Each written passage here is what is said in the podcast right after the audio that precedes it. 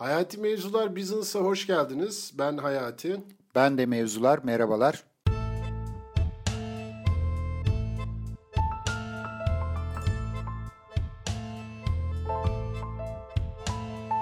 Bu hafta zaman yönetimini konuşacağız. Zaman yönetimi en popüler konulardan Evet, bir süper, tanesi. çok Ali. popüler.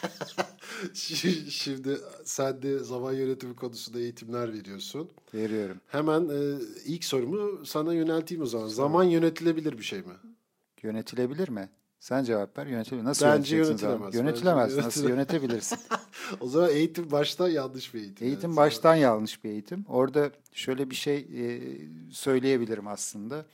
Son 15 yılda herhalde e, en az 200 defa benden zaman yönetimi eğitimi istenmiştir.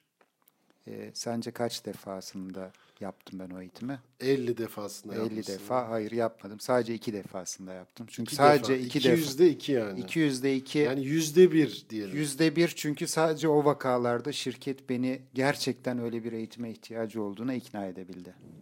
Vay burada da kibirli bir duruşum var Ki- yalnız. Şirket beni ikna etti. Ee, şöyle ihtiyaç analizi sonucunda hem fikir kaldık diye şimdi- düzeltebilirim. Evet şöyle e, o benim ondan anladığım şu. Şimdi sana geliyorlar diyorlar ki ya Ali Bey bizim zaman yönetimi eğitimine ihtiyacımız var. Sen de diyorsun Biraz bahseder misiniz? Biraz Ne bahseder oluyor- misin Ne oluyor ki bu zaman yönetimi eğitimine ihtiyacınız olduğunu düşünüyorsunuz diyorum.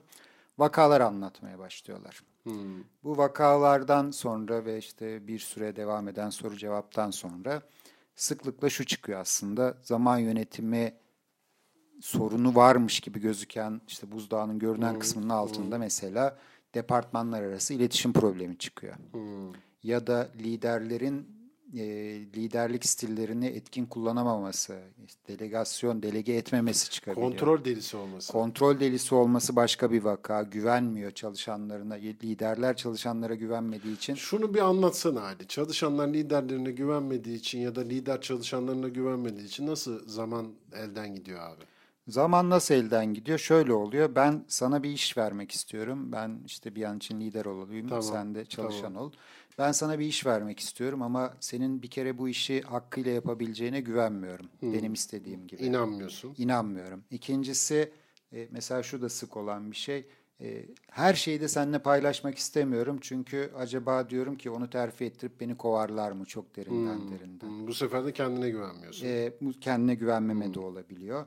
E, başka departmanların çok karışmasını istemediğim için senin belki başka departmanda arkadaşların var. O yüzden de sana bu bilgileri vermek istemiyorum. Anladım. Dolayısıyla sana eksik bilgiyle senden bir iş istiyorum. Bir de bu işin peşinden koşuyorsun. E, koşuyorum. Delegasyon da sıfır yani aslında. Yani veriyor gibi yapıyorsun. Veriyor gibi yapıyorum. Sen ama vakit harcıyorsun. Ben vakit Ben harcıyorum. daha fazla vakit harcıyorum. Beni takip ediyorsun Evet. çünkü. Sonra bir dakika sonra da şey diyoruz. Bir dakika diyoruz ya zaman yönetemiyoruz biz ekip olarak diyoruz. Sonra Süper. bir eğitim firması arıyoruz. Diyoruz ki gel bize zaman yönetimi. Zaman ver. yönetimi var. O zaman şöyle oluyor. Yani zaman yönetimi dediğin şey güven yönetimi, kültür yönetimi, Kültür liderlik yönetimi. yönetimi. evet. Kültürle ilgili bir örnek verebilirim. O mesela sık oluyor. Ee, bazen de şu çıkıyor mesela şirket işte e, on binlerce dolar yatırım yapmış.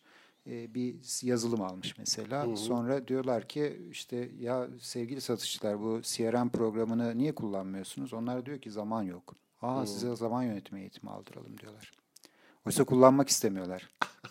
Çünkü, Çünkü işlerini Ama- kolaylaştırmıyor. Ama bence şeyde bir şeyde bir enteresanlık var. Yani e, zaman yok denildiği anda karşıdakinin Aa, o zaman zaman yönetimi eğitimi aldı. Ya bu böyle bir şey değil ki. Yani Evet, bu- evet ama ge- genel yaklaşımda böyle değil mi başka alanlarda da? Ya bilmem ne eğitimi aldıralım diyerek. Yani Bilmem ne aslında çok, eğitimi aldıralım. Aslında çok e, buzdağının üstündeki kısmı görüyorsun. Altındaki kısmı hiç değerlendirmiyor. Yani bu soruna çözüm olmuyor. Hatta daha da karmaşıklaştırıyor.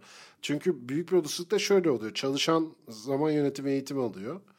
Fakat zamanı yönetemiyor. Sonra şey diyor ki e, onun üstündeki müdür diyor ki ya 6 ay geçiyor.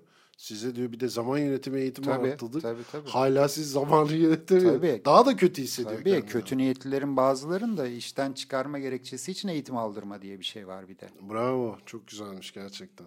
Yani. Müthiş, müthiş. Yani ben seni işten çıkarmak cin- istiyorum. cin gibi işte bir performans değerlendirmesinde demişim ki Özgür e, e, zamanı yönetemiyor. Özgür de kabul etmiş.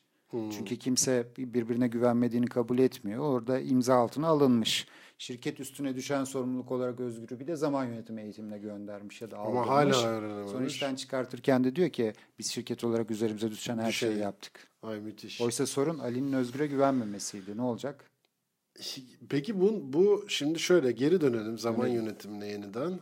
Ee, çok biz de gıybet şirket gıybeti yaptık burada evet. ciddi anlamda. Ee, zaman yönetiminde zamanın yönetilebilir bir şey olması yine dikkatimizi zamanı yönetmek değil de işi yönetmek. İşi yönetmek. Süreci güzel. yönetmek Süreci olarak yönetmek değil mi? De olur. Süreç yönetmek gibi tanımlarsak mantıklı olur. Çok kullanılan bir kuadrant var değil mi? Dörtlü evet, bir evet. şey var. E, Steve, e, Stephen Covey'in e, dörtlü şeyi, e, kuadrantı acil önemli aslında. Yani. A, B, C, D kategorileri var. A en acil ve en önemli. B daha az acil, daha önemli. C e, acil ama önemli değil. D de acil değil, önemli değil gibi. Çok güzel. Şimdi Gerçekten. Ben, e, evet, ben bu, bu, bunun için şey diyorum mesela. Bir, bir dönem öyleydi. Yani Stephen Covey bunu yazmasaydı, yapmasaydı zaman yönetimi eğitimi vermeyecek miydik diye. Çünkü aslında işte hangi şirkete giderseniz gidin anlatılabilecek şey bu kadar. Şimdi bu biraz suni gelir. Yani evet. işe e, yani benim anlattığım şeylerden bir tanesi ama şu bilgiyle beraber anlatıyorum. Bunu sen kullanmanın bir yolunu bulursan anlamlı. Evet. Benim için mesela kendim bunu ilk öğrendiğimde iki konuda anlamlıydı. Bir, e, acil olmayan önemli işleri ertelediğimi fark etmiştim. Benim için öyle bir hmm. farkındalık hmm. olmuştu. Bir de aslında kimseye hizmet etmeyen, bana da hizmet etmeyen işleri e, yapmaya ısrarla devam ettiğimi görmüştüm. Ben, kolay olduğu o, için mesela. O, o bence çok önemli bir konu. Ee, ben zaman yönetimi meselesinin gündeme alınması durumunu ya da gündemde olması durumunu şimdiki çoğu şirketin yapısının eskimesine bağlıyorum. Çünkü şöyle sen zamanını iyi yönettin diyelim ki harika yönettin, çok verimli yönettin. E iki saat içinde tüm işlerini bitiriyorsun.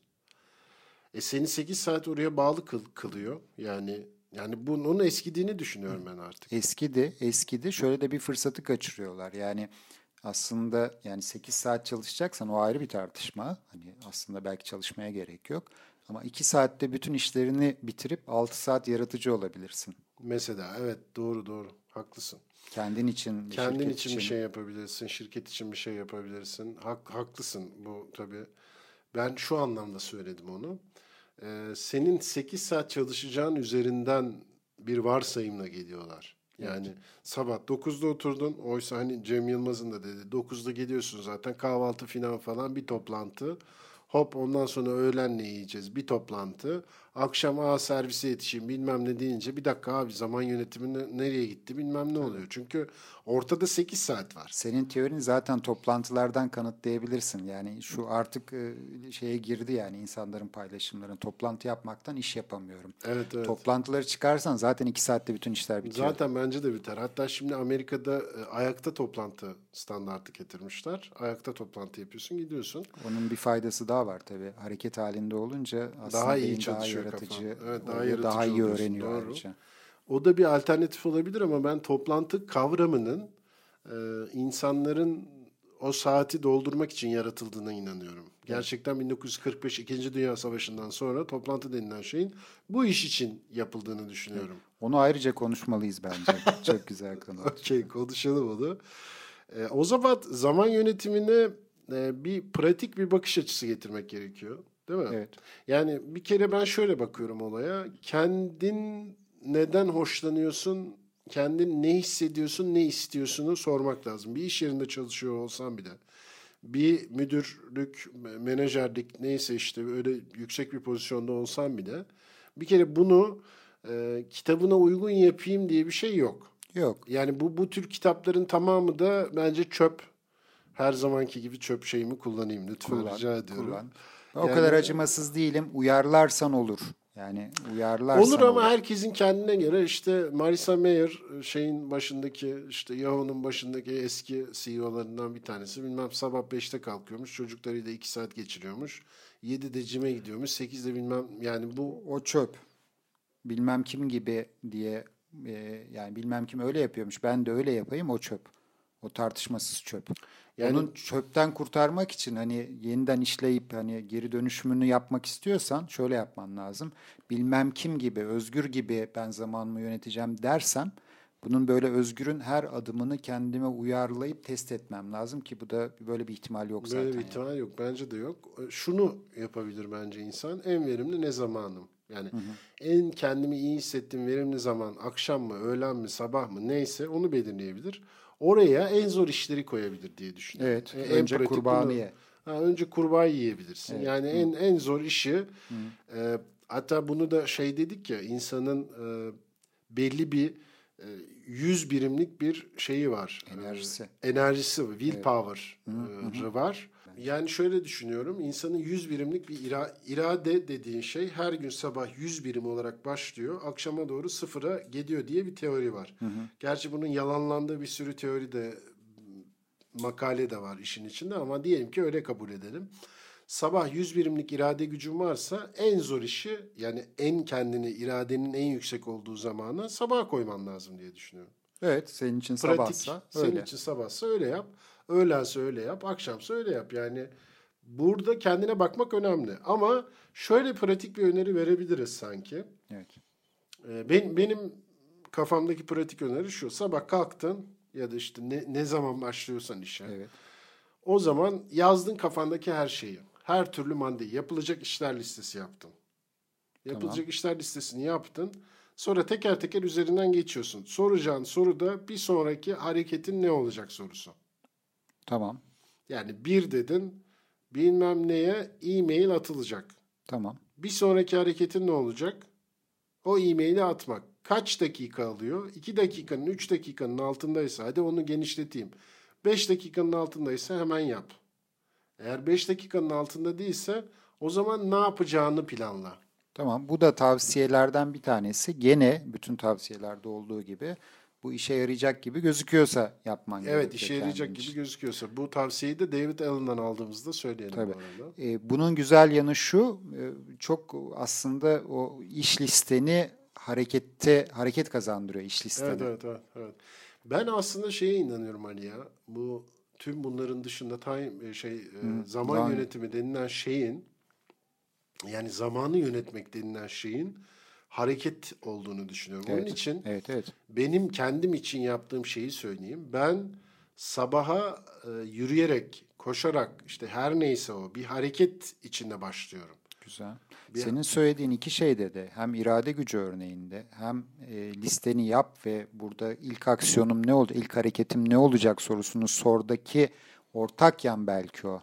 Harekete geçmenin şöyle bir faydası var. O önce kurbanı yemenin, en zor işi önce yapmanın, iki dakikada birkaç tane iş bitirmenin ikişer dakikada e, bir şeyleri tamamlamış olma hissinden Hissi, de güç evet, alıyorsun. Doğru. Dolayısıyla nasıl diyeyim sabah kalktığında 100 birim bataryayla e, yola çıkıyorsan aslında işler bittikçe o bataryayı tekrar şarj ediyorsun. Doğru, doğru. Bunun içinde şeyin güzel olduğunu düşünüyorum. Böyle liste var, yapılacak işler listen var. Yanlarına çek işareti koyuyorsun evet. ya da üstünü çiziyorsun. O da bir insana böyle bir görsel de bir Hı-hı. tamamlanmışlık evet, evet. hissi veriyor.